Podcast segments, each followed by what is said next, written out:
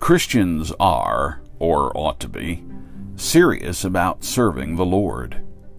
And each of us, from our particular backgrounds, experiences, study, and convictions, come with lists of oughts and ought nots. Those things we deem acceptable to God and our assembly, and the things we determine are not. This is a good and right impulse but it can at times grow into an inflexible code.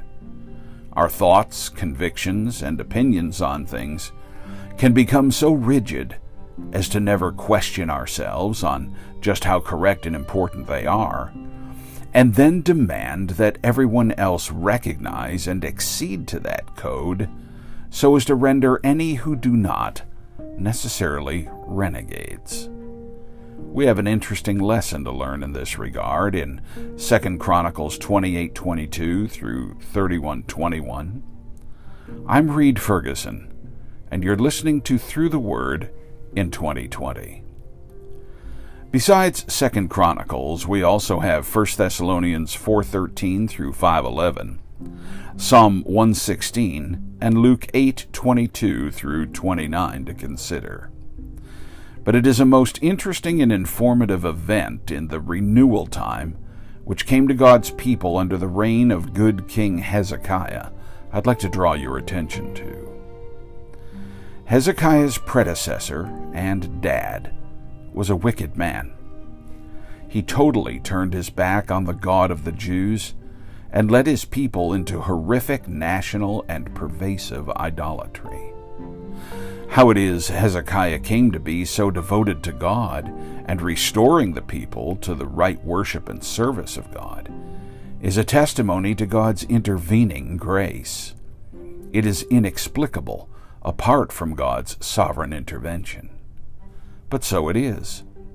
And in the process, after doing all he could to divest the nation of the idolatrous symbols and practices his father had championed, Hezekiah not only repaired the temple, but sought to reinstitute the prescribed national Passover feast, which had been long neglected.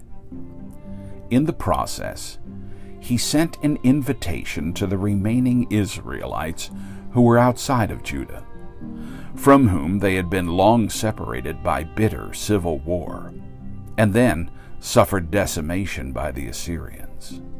And some came. But there was a problem. Those who came were not ceremonially clean according to the law. But here they were. What was to be done? Well, Hezekiah took a pretty radical but grace filled approach. He prayed for them. He prayed, quote, May the good Lord pardon everyone who sets his heart to seek God, the Lord, the God of his fathers, even though not according to the sanctuary's rules and cleanness. And 3020 notes, quote, And the Lord heard Hezekiah and healed the people. You see, it was more important that the people were earnestly seeking the Lord than that they dotted the I's and crossed the T's. And in this case, some incontrovertibly divine I's and T's. Surely, in time, with instruction, they would come to know and practice better than they did in this moment. But in the moment, in the hour of people genuinely seeking God, we must beware that we do not quash that desire by the imposition of things which may be very important, and yet not so important as to discourage the work of grace which is stirring within them.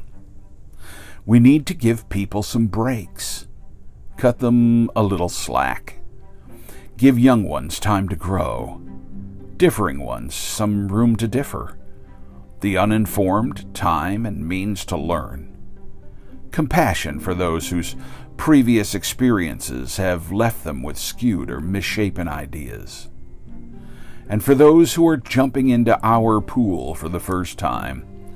Time to adjust to the temperature. Feel out the slope of the floor. Get familiar with the deep and shallow ends. Know the safe places to dive, the rules about splashing, where the lifeguard is, and how to swim.